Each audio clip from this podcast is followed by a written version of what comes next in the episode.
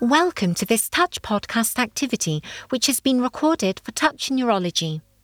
In this podcast, three experts outline the evidence for complement involvement in the pathogenesis of neuromyelitis optica spectrum disorder and myasthenia gravis, review the markers of complement activation, and highlight the implications of the latest data for complement therapeutics for practice. This activity is funded by an independent medical education grant from Alexion Pharmaceuticals. This activity is jointly provided by USF Health and Touch IME. Hello, uh, my name is Professor Said Beydoun. Today we will be discussing the complement system in NMOSD and uh, myasthenia gravis, a target for therapeutic benefit. I'm here with Professor Heinz Wiendl and Professor Pushpa Narayanaswami uh, we'll start discussing the role of complement in NMOSD and uh, MG pathophysiology.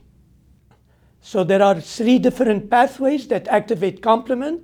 Today we're going to focus mainly on the classical pathway, which is relevant to the disease state we're discussing today. Start with antigen binding to an antibody and then binding to C1q and then activation of the complement cascade. All of these pathways result in the formation of C3 convertase that then break down C3 into C3a and C3b, then formation of C5 convertase that activate C5 and break it into C5a, uh, a powerful uh, uh, inflammatory molecule, as well as C5b. C5b then unite uh, and combine with other uh, com uh, complement components, results in the formation of the membrane attack complex that can bind to cell membrane and uh, result in cell lysis. So here we're talking about the role of complement activation in the pathogenesis of uh, both NMOSD and myasthenia gravis. On the left side, you see NMOSD, where you have the production of aquaporin 4 antibodies in the periphery that cross the blood-brain barrier and activate complement. It's a, this, these are IgG isotype with complement activation, uh, uh, activation of C5, ultimately formation of the membrane attack complex, which result in an astrocytopathy. But also you have concomitant powerful inflammatory process that occur via C5a and uh, these two processes continue in terms of uh, complement activation and inflammatory process that contribute to demyelination, oligodendrocyte dysfunction, and ultimately uh, cell uh, de destruction. On the right side, you see the myasthenia gravis. You, we have breakdown of self-tolerance at the level of the thymus. Uh, B cells uh, produce antibodies. Uh, these are acetylcholine receptor antibodies. We're talking about the binding antibodies, the specific isotype that can activate uh, complement via the classical complement pathway and uh, ultimately uh, acting on C5, resulting in the formation of membrane attack complex that can uh, uh destroy the postsynaptic uh, muscle membrane, simplify it, and then uh, contribute to the pathophysiology of myasthenia gravis. So we'll turn to our esteemed colleague, Professor Wiendl and Professor Narayana Narayanaswami, and we, we have questions from our audience. So first question, and it's really, I can address it to both of you. Uh, how does uh, complement activation uh, differ in patients with NMOSD and those with myasthenia gravis, and what are the triggers? So maybe Heinz, if you want to take this first, and then uh, Pushpa. Yeah, thanks, Said. So I, I might kind of give it a start. So first of all, one uh, disease happens in the central nervous system, the other is in the uh, neuromuscular compartment. Um, if you look at the homogeneity of the diseases, the thinking is that NMOSD is a much more homogeneous and much more homogeneously complement depending entity, where the complement activation also triggers a cascade of inflammatory waves that in the end leads to this destructive NMOSD like relapses, while MG is not in all cases completely complement driven, particularly when it comes to other isotypes and other antigens. Um, and uh, there is more a continuous but not a solely complement driving element in MG. So that would be one answer I could give. Great, thank you, Pushpa. I think the additional point that I would make is that uh, in MG we typically don't see inflammatory reactions in the at the neuromuscular junction, whereas, as you said, in NMOSD, uh, the C5 component or complement uh, activates neutrophils and macrophages to the site of the problem, which is the spinal cord. Uh, and we do see inflammation there. So it's just another minor difference there, I think. Great, great, thank you. Uh, and uh, and then the point uh, that can be made that uh, antibody in NMOSD tend to be uh, uh, tend to activate complement, whereas in myasthenia gravis we have different kind of autoantibodies, some that are blocking or antigen modulating, and then the binding. So the, the pathophysiology can be different. Uh, the second question is uh, again for you, Pushpa. Uh, do you do you know if there are differences in the complement pattern in in myasthenia gravis, being the generalized versus the ocular one? And this is an area of intense research now in terms of looking at complement profiles in the blood. and Dr. Mantegazza has done some work on this as well. Uh, I do think that uh, the interest that we have in terms of why ocular muscles are most frequently involved uh, is something that we've wondered about for a long time. And I think there are various reasons, complement being one of them. Uh, one reason is that these muscles uh, tend to have a lower density of acetylcholine receptors, but at the same time, they are highly active. They contract very uh, rapidly, so they tend to be fatigued easily.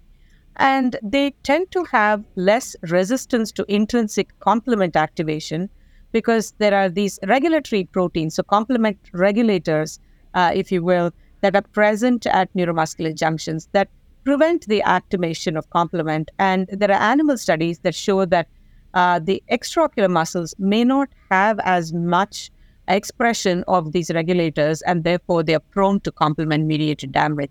So, some intrinsic factors in the ocular muscles themselves. Great, great point, Pushpa. And really, this uh, uh, you know, what we think is that there are, there are differences between the extraocular muscles and other muscles, particularly in terms of the uh, geometry of the postsynaptic fold, uh, the, uh, the uh, surface area uh, between those muscles and the other muscles, as well as the physiology of the extraocular muscles in terms of firing rate. And the great point you brought about the uh, the regulation of complement uh, activation, which differs between those two set of muscles. We can move on to question number three, and this is, is complement activation characteristic of other autoimmune CNS disorder? And I'll pose this question to you, uh, uh Dr. Wiendl. Yeah, I would clearly say yes. I think there is an increasing notion that many neuroimmunological or neurological conditions could be also considered complementopathies, where complement activation plays a more or less dominant role and therefore is a therapeutic target. Uh, it certainly depends on, as I said, the type of the antibody that plays a role, whether it is known or not known. For example, in multiple sclerosis, there, there's certainly a complement activation we don't know uh, the the prime target of antibody responses either being primary or secondary. But and that is, I think, uh, the aspect that I would like to highlight. Um, in any disease where there is a relevant antibody component and where is the, the appropriate isotype, and that is mainly IgG1, there is a likelihood that complement activation plays a pathogenetic role that might be more or less dominant to the clinical symptomatology. Great, thank you. And, and I can add here, and Pushpa can will agree with me, uh, really the, the question should be complement activation. Is it characteristic of other autoimmune peripheral nervous system disorders? So we know in Guillain-Barré syndrome, multifocal motor neuropathy, uh, even CIDP, where complement activation plays an important role. But uh, that will be uh, another uh, uh, discussion if we need to go into that. Uh, the fourth question is what proportion of patients with NMOSD and myasthenia have complement-driven disease? So, uh, uh, Pushpa, uh, would you want to, to comment on that as far as myasthenia? Sure, I'll take the myasthenia piece here. Um, and again, it depends. Uh, So we're talking about acetylcholine receptor antibody positive myasthenics here. So we've already narrowed down our proportion. But we know that 80% or so of, acetyl- of myasthenics, generalized myasthenia gravis, have acetylcholine receptor antibodies. And even in those, I think we mentioned this earlier briefly, uh, there are the antibodies uh, seem to have different functions. We concentrate on complement here, but there are also antibodies that modulate the acetylcholine receptor and uh, uh, uh internally degrade uh, these receptors and therefore have a role in the pathogenesis. There are also blocking antibodies that block the acetylcholine binding sites by steric hindrance. And so complement is the third, um, or if you will, another uh, pathogenic mechanism uh, that the acetylcholine receptor antibodies uh, cause disease by. I'm not aware of actual formal numbers that we know that in this proportion of patients we have complement inhibition as a primary process. But I think it's uh, good to keep in mind that these people uh, may have other mechanisms as well. And of course, we already talked about other antigens towards which the antibodies are directed, MuSK, LRP4, these are not complement activating diseases. I'll turn it over to Niles for uh, the NMOSD question. Yeah, I I would would add here that we don't know from really biological assessments, but we could use uh, the application of reverse translational knowledge. That means learning pathogenesis via therapeutic intervention. And the lessons learned here is that we're able to really silence NMOSD with complement inhibiting agents by nearly 100%, which means that probably nearly 100% of the uh, relapse driving pathology is complement dependent. This is not that much the case in myasthenia, although the treatment effect per se is impressive, but we have a couple of patients that simply do not respond. So my answer would be the proportion of patients in NMSD, uh, NMSD is probably approximately close to 100%. Yeah, and I agree with that assessment in uh, myasthenia as well. I mean, not everybody responds. That's that's true, and that if we knew the proportion of patients with myasthenia of complement-driven disease, we could predict uh, the potential role of C5 blockers in myasthenia, and that's something we will be learning about, and it may come up in uh, future questions in this presentation. Uh, thank you, thank you both for this. Now we will be discussing uh, complement activation as a biomarker in NMOSD and myasthenia gravis. So uh, what are the markers of complement activation in NMOSD and myasthenia? So in NM NMOSD, these are uh, IgG1 uh, predominantly antibody. These are the isotype. They are uh, antibodies against the water channel protein, aquaporin 4, which is highly expressed in the astrocyte muscle membrane, in the optic nerve, in the spinal cord. And they're highly specific for that disease. Uh, important to note is that the titers do correlate with the disease course, and the higher levels have been associated with attacks. And uh, patients who are aquaporin 4 positive are at risk for relapses and therefore require a preventive treatment. And uh, uh, to note also that patients who are negative for both aquaporin 4 and MOG antibodies are turned seronegative NMOSD. In myasthenia gravis, Again, the acetylcholine receptor antibodies they are highly specific for myasthenia. These are uh, the binding antibodies. And again, the isotypes are IgG1 and IgG3 that are powerful activators of the classical complement pathways. Uh, as mentioned earlier, that there is the MuSK antibody. These are IgG4. They do not bind to C1q effectively, and therefore they weakly activate complement. And uh, there is no role for complement uh, directed therapy in this condition. And uh, therefore, it's important to stratify the patient, and likelihood of treatment response will vary depending on the antibody type. Uh, I'll move on to uh, my uh, uh, colleagues, and we'll go to our panel discussion. And the questions posed from our audience, again, uh, related specifically to the diagnostic and prognostic biomarker in those two disease states. So again, uh, the questions to Professor Wiendl, how specific or reliable a biomarker are the antibodies against aquaporin 4 antibodies, And number two, do they indicate the extent of complement activation? Uh, first of all, it's a diagnostic marker. First and foremost, we have aquaporin 4 negative cases of NMOSD where we don't know uh, what it is, but they are clearly also NMOSD. What we do not have is a clear correlation of the existence of the antibody as opposed to the titer of the antibody as opposed to the functional relevance of the complement. Um, and, and that is exactly a question for, for research.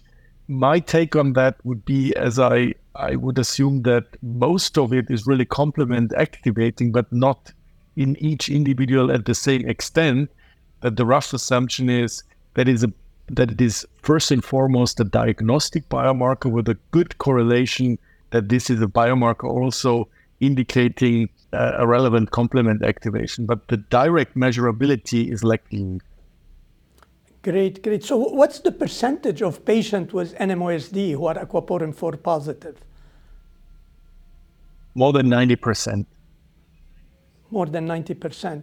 And is there a difference between uh, aquaporin 4 positive versus aquaporin 4 negative uh, patients in their clinical course? Clinically, uh, not really, I have to say. Um, so it's it's simply harder to diagnose them, but otherwise they fulfill the same clinical spectrum of symptoms and paraclinical manifestation in terms of MRI lesions, etc.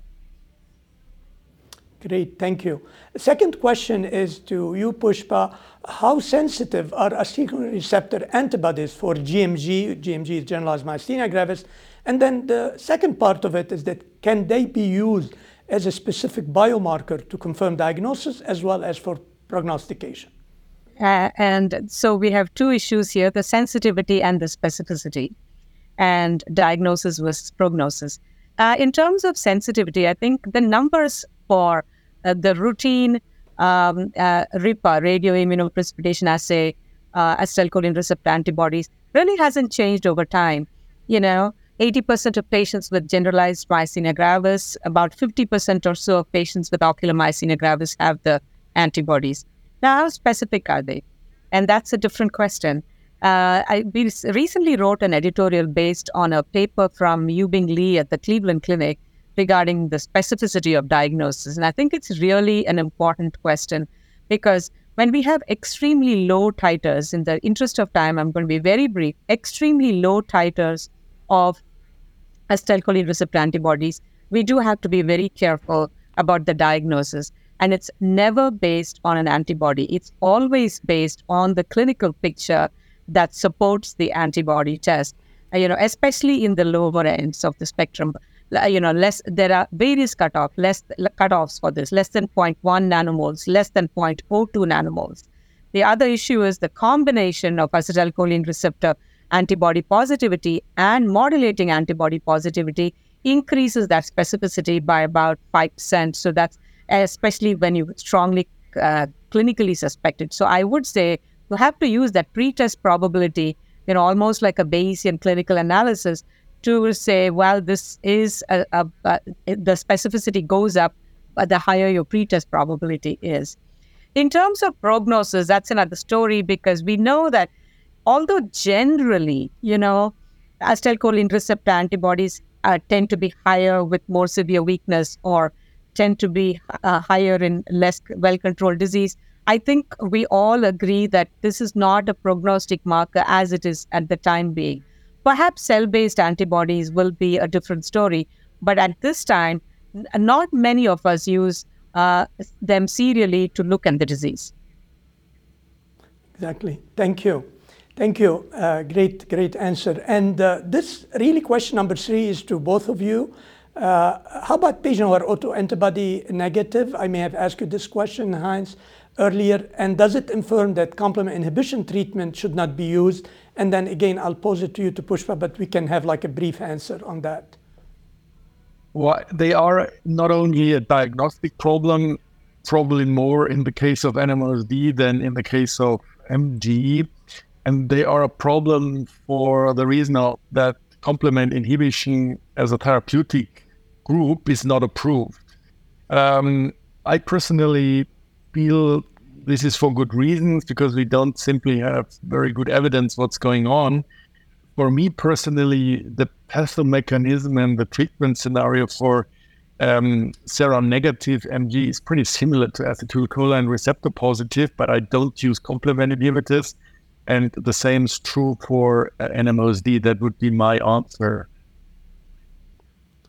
Great, thank you. And Pushpa, you want? Yeah, I agree with that brief answer. So if you take it from the standpoint that we've got a diagnosis, so first thing is we've got to be definite about the diagnosis using various other modalities in these patients.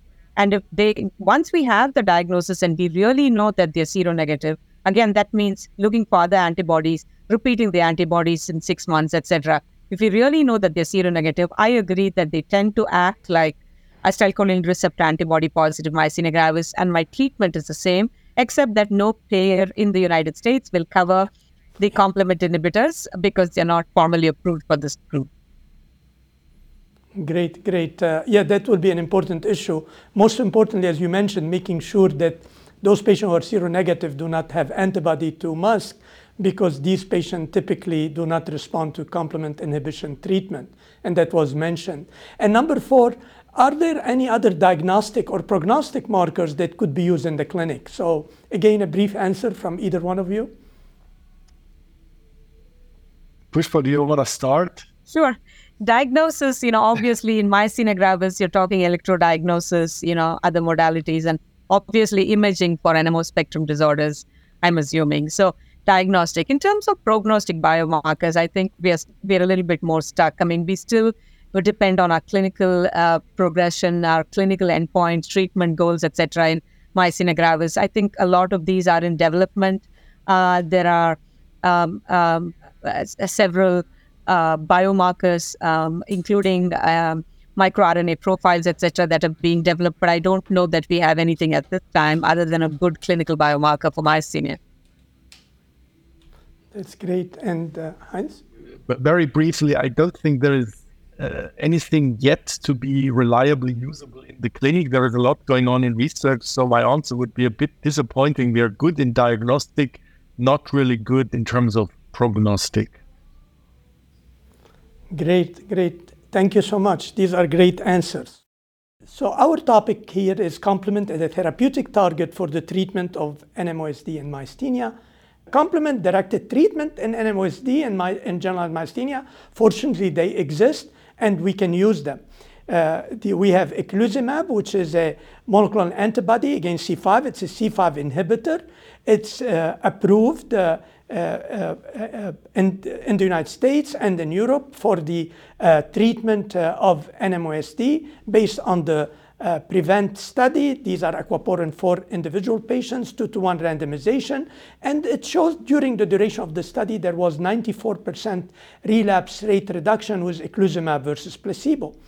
There is the uh, newer molecule, ravulizumab, which is a long-acting eculizumab where there have been four amino acid modification of the molecule, which result in a longer half-life, uh, almost four times. Uh, and uh, uh the champion NMOSD study, it's approved in Europe, not yet approved in the United States, but based on that study, which was an open label study, 58 patients on ravulizumab and an external placebo comparator, again, significant uh, relapse rate reduction, 98.6%. Uh, in generalized myasthenia gravis, uh, uh, we have those two uh, drugs approved in the United States and as well as they're approved in Europe. We have eculizumab, which is a C5 inhibitor, again, based on re the REGAIN study, which was done in refractory patients, and the open label extension, which showed 75% relapse rate reduction from the study start uh, uh, for patients who were on the active drug versus placebo.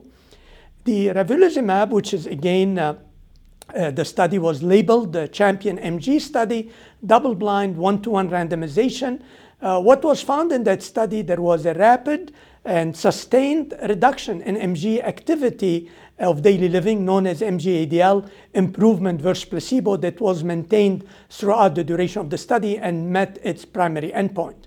Uh, there are newer uh, C5 blocker being developed. One of them is zilucoplan, which is a, a macrocyclic peptide that blocks C5 and uh, it's still not yet FDA approved. And it's uh, based on a study, a phase three study uh, uh, that in moderate to severe myasthenia gravis, where it showed we know the data has been known and there is improvement in MG-ADL versus placebo over 12-week period. So I'll move now to uh, discussion uh, uh, points based from our audience.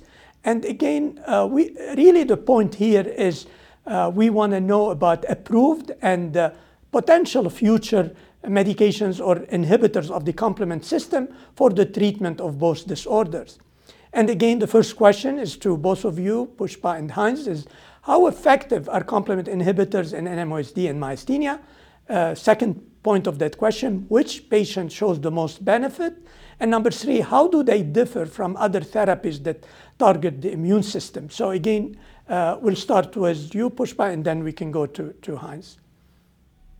Sure, thank you. So I'll start with the last of these questions. So, how do they differ from other therapies? Because I think they inform the other two questions. Uh, they differ from other therapies because what do they do? They uh, attack the final common pathway, if you will, of myasthenia gravis pathogenesis. They really don't do anything to the upstream pathway. They don't do anything to the T cell uh, uh that helps the B cell to develop the antibodies. They don't do anything to the autoimmune response in the thymus. So that's important to understand.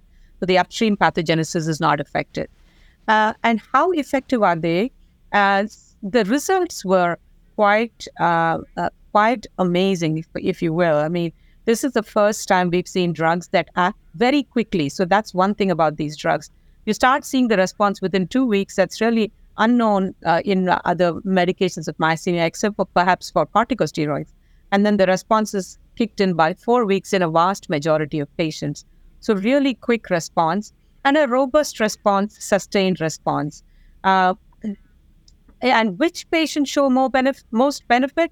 I think we're still sort of looking at this. We do know that they have to be acetylcholine receptor antibody positive there may be some data that the earlier you start treatments and treat them more aggressively, uh, patients get better, not just with uh, complement inhibitors, but in general. But that sort of soft data there. I'll turn it over to Heinz here. Thank yeah, you. I have to say that for NMOSD, uh, I, I feel this is one of the most impressive study data that you uh, can think of in neuroimmunology because you can think of uh, rather not what is the effect size. You can rather think in what got, went wrong in the few cases where there were still relapses left. And I mean, in the first trial with eculizumab, that was three cases, and you could ask yourself whether they were somewhat weird. Means that you get something to a close to 100%, which is very rare in medicine response rate, uh, even if it's just uh, about 90%. And that is unprecedented, I would say, which speaks towards uh, that really hits the target and that is really transforming. Because in NMSD, as, as you pointed correctly out in your introduction, uh, every relapse is destructive and should be prevented. So it's really a really transformative treatment intervention. And uh, another aspect is the fast onset of action. As already pointed out, I mean, complement inhibition takes action within hours to days, which is very different from other things like B cell depletion or even interleukin 6 uh, modulation. Great, great. Thank you. And we have seen that, I've witnessed that in clinical practice where really we can get benefit fairly quickly in certain patients, uh, as you mentioned, within days. And that has been correlated in the clinical trial where there is uh, immediate uh, uh reduction and undetectable C5 free level uh, even after the first infusion, which really attests to this fast mechanism of action. The second question, again, that can be quick, what are the main safety concern and uh, a, a mitigation strategy, monitoring requirement, pre-treatment basis? So any one of you can answer that. I can take that quickly. I think the main issue that uh, we should remember here is the uh, potential for meningococcal infections and, of course, immunization, and if necessary, uh, uh, prophylaxis, antibiotic prophylaxis. I think uh, I'll just stop there in the interest of time. Great, thank you, thank you. Yes. Uh, uh, and number three, how can we best implement complement inhibitors into care pathways for NMOSD and myasthenia, dosing regimen, that the third element of that question apply more to NMOSD, what about patients who received uh, prior like B-cell directed therapy, B-cell depletion treatment, any, gap in the knowledge? And really the important is how can we stratify patients and is there an algorithm that we can develop uh, uh, so that we know how to treat our patient better? So maybe, uh, uh, Heinz, you can start on this?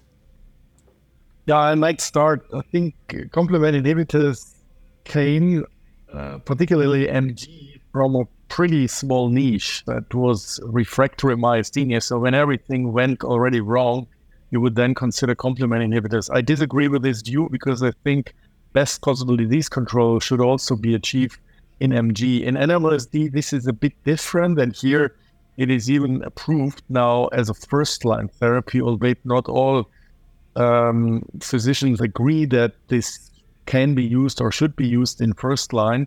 On the other hand, I'm asking myself what would be the argument uh, not to consider a, a, patient that has a severely relapsing NMOSD with complement inhibition because in monotherapy, which is uh, unique enough, you can control the disease. So I think we're still in the phase of figuring out uh, where is the place, and just by setting the treatment aim of best possible disease control, my take on it is I assume they will get used or be at least considered earlier and earlier, particularly in severe manifestations of the diseases, NMOSD and MG.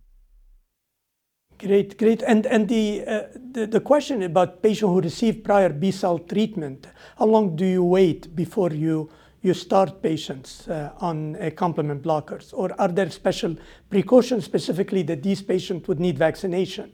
I, I think this is an important question that come in the clinic. They clearly need vaccination for meningococci. Uh, or they need antibi- antibiotic prophylaxis. But on the other hand, I think the disease activity uh, gives the pressure. I mean, formally, you would say until you can evaluate whether B cell depletion really takes action and works um, takes at least six months. You know, but sometimes you don't have the time. So if the patient is is really bad, you might do it uh, earlier, and then I don't see a conflict and getting uh, um, complement inhibition on board earlier. Okay, great, great. And Pushpa, do you do you have comment on that? Uh, I agree. I mean, and then the one other issue I think uh, that is sort of moving the needle, if you will, uh, is the side effects of other medications or comorbidities with patients. So where we don't really want to use some of those other medications, patients who have diabetes, you know, that kind of thing, or uh, who have liver dysfunction where we don't want to use azathioprine or mycophenolate. So I think the side effect profile is also driving that needle towards uh, these drugs. In addition, because of that quick response, you know, we talk about this bridge therapy where we start them on this medication, we start them on other medications as well. That may take longer time. So sort of just different areas of practice that I think we will learn as we go along. Great, thank you. And and the last question is, uh, you know, we talked about mechanism of action of available complement inhibitors. Uh, at least for those two disorders, our C5 blocker, we know there are emerging complement inhibitors that target other uh, components of the complement uh, uh, cascade. Uh, but you know, if you want to comment on that and uh, what could be uh, the potential role of newer therapy uh, in that regard. So uh, again, uh, uh, Dr. Wiendl. Um, this is a field of, of high um, intensity and dynamics. The new complement inhibitors are either different ways of application, so going sub-Q, different types of molecules, not classical antibodies with different half lives, but uh, macrocyclic peptides as you presented.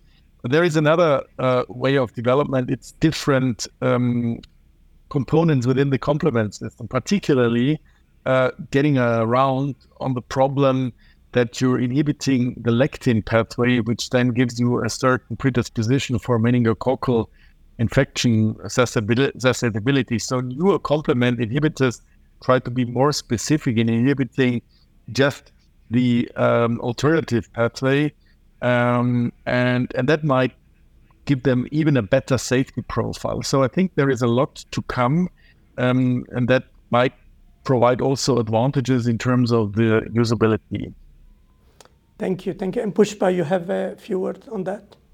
Uh, not much. I agree. I think the importance is that we are going more proximally up in the uh, complement pathway towards the C3 convertase and sort of uh, using multiple compounds at the C3 convertase level rather than at C5 convertase. That's true. And, and that can apply to other disease states uh, like uh, Guillain-Barré and uh, multifocal motor neuropathy, uh, proximal uh, part of the complement.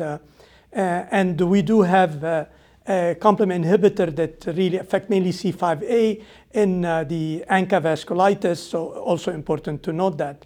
But uh, you know these could have potential role in uh, those two disease states in the future. Thank you so much for this.